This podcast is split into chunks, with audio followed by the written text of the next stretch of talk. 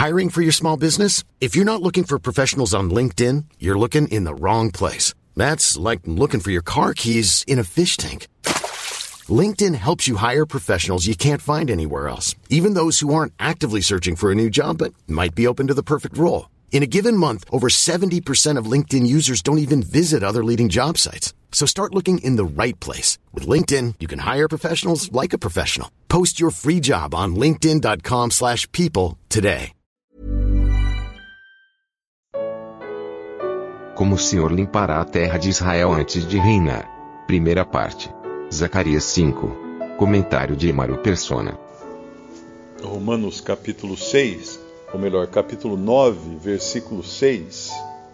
Não que a palavra de Deus haja faltado, porque nem todos os que são de Israel são israelitas.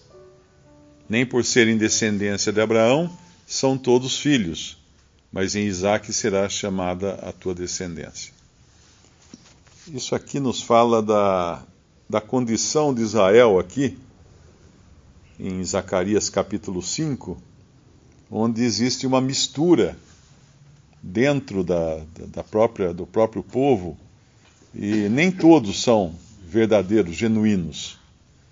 E embora os dois capítulos anteriores, Zacarias 3 e 4, nós vimos uma, uma ação de Deus em graça para com esse povo, inclusive ali com o candelabro né, e o azeite simbolizando o Espírito Santo.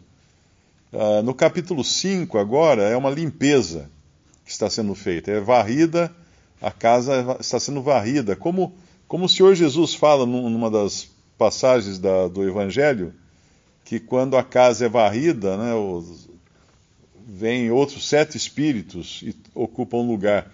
E a casa realmente foi varrida antes, e, e quando o Senhor Jesus veio, chegou aqui, encontrou que Israel não, não idólatra mais, porque quando termina os, o tempo dos profetas e entra o intervalo de 400 anos até os evangelhos, um intervalo de silêncio dos profetas, o que nós encontramos? Um Israel que está do lado, eh, exteriormente falando, está tudo bem.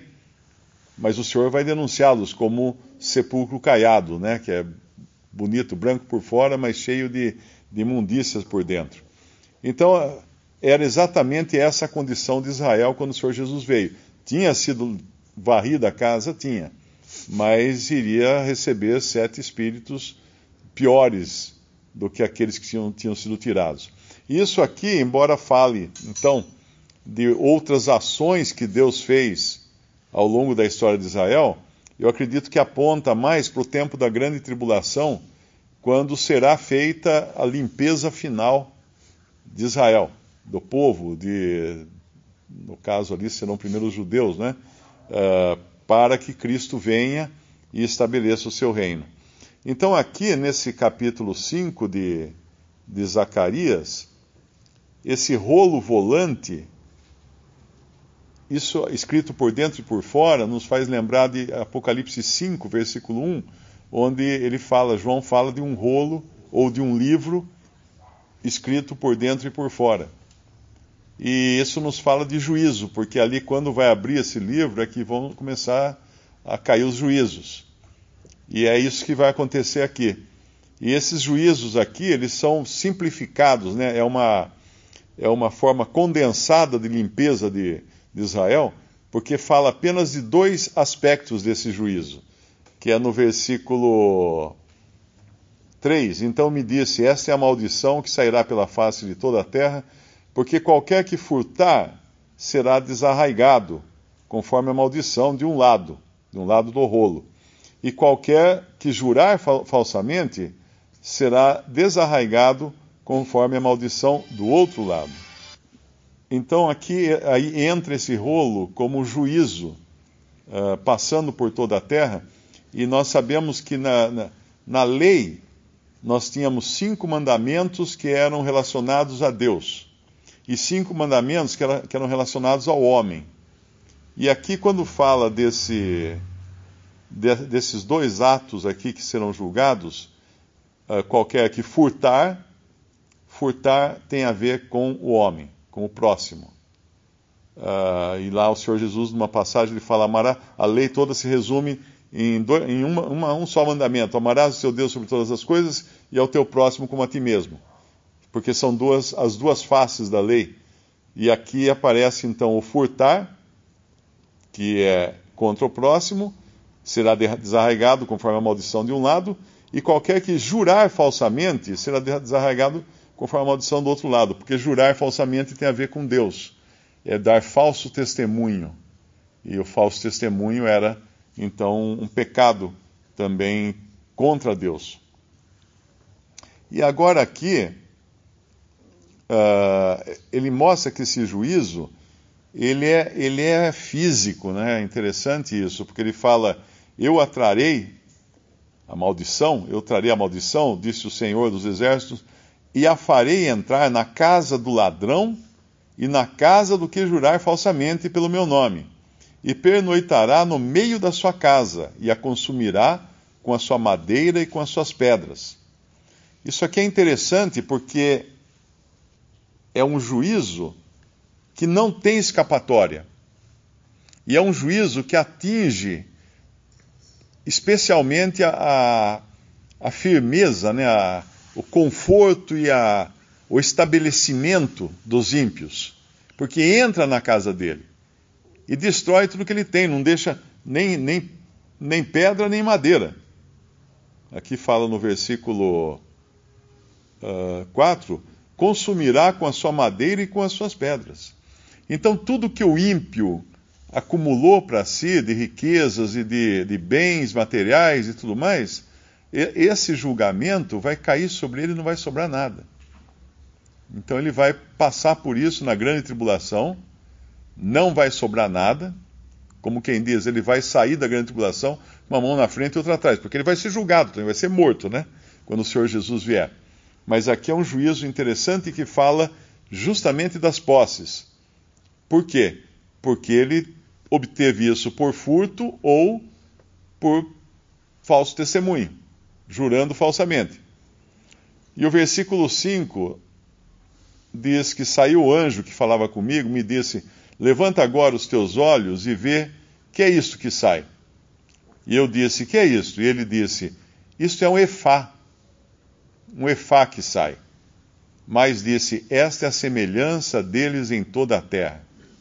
O efá era a medida usada no comércio. Em Ezequiel capítulo 45, versículo 9 Assim diz o Senhor Jeová: Basta já, ó príncipes de Israel, afastai a violência e a assolação, praticai juízo e justiça, e tirai as vossas imposições do meu povo, diz o Senhor Jeová. Balanças justas, o efá justo e bato justo tereis. O efá e o bato serão de uma mesma medida, de maneira que o bato contém a décima parte do homer, o Efá, décima parte do Homer, conforme o Homer será a sua medida, e assim vai. Então o Efá justo era o que Deus exigia dos israelitas. Mas eles não tinham isso, pelo contrário. Eles roubavam no meio do povo. Eles, uh, eles us, us, us, agiam com usura. Né? Em Zacarias 8 também, no mesmo livro de Zacarias, capítulo 8, versículo 17, fala também dessas duas coisas como sendo passíveis de juízo. Nenhum de vós pense, pense mal no seu coração contra o seu companheiro, nem ame o juramento falso, porque todas estas coisas eu aborreço, diz o Senhor. Então, voltando lá agora para Zacarias capítulo 5, nós vemos falar do Efá no versículo 6. É, na, na, na verdade, o, o importante na Bíblia, quando fala de medidas, pesos, não é o quanto pesa ou o quanto mede, mas é o número. Tanto é que, às vezes, a gente pega algumas traduções da Bíblia, não sei se a nova versão internacional é assim, parece que é. Então, quando tem lá uh, as medidas quando fala de Salomão, que tinha 666, traziam para Salomão 666, não sei o que, de ouro, né? vinha de, de Ofir, de onde? Talentos. Talentos, alguma coisa assim. Uh, na Bíblia, nova versão internacional, eles converteram isso para quilos. Aí perde totalmente a simbologia do 666, que a gente vê que é um número de imperfeição, né?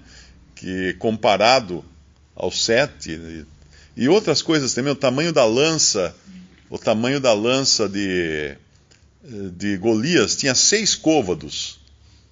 Aí vai lá na Bíblia, nova versão internacional, eu acho que é nova versão internacional, deixa eu só comparar agora. Golias está em é, 1 Samuel 17. Então saiu do arraial dos filisteus um homem guerreiro cujo nome era Golias, de Gate, que tinha de altura seis côvados e um palmo. Trazia na cabeça um capacete de bronze vestia uma couraça de escamas e era o peso da couraça de cinco mil ciclos de bronze. Trazia grevas de bronze por cima dos seus pés, um escudo de bronze entre seus ombros, e a haste da sua lança era como o eixo de tecelão, e o ferro da sua lança de seiscentos ciclos de ferro, e diante dele ia o seu escudeiro. Eu acredito que a nova versão internacional, é, exatamente, olha só. Um guerreiro chamado Golias, que era de Gate, veio do acampamento filisteu. Tinha 2 metros e 90 centímetros de altura. Pronto, desapareceu a medida baseada em números né, que tem aqui. Ele usava um capacete de bronze, vestia uma couraça de escama de bronze que pesava 60 quilos. Aí no versículo 7, a haste de sua lâmpada, parecida com uma lança, lançadeira de tecelão, sua ponta de ferro, pesava 7 quilos e 200 gramas. Então, quando um tradutor faz isso, é porque ele não tem nenhum entendimento da simbologia bíblica e principalmente dos números na Bíblia que tem significado, cada número tem um significado. Visite respondi.com.br. Visite também 3minutos.net.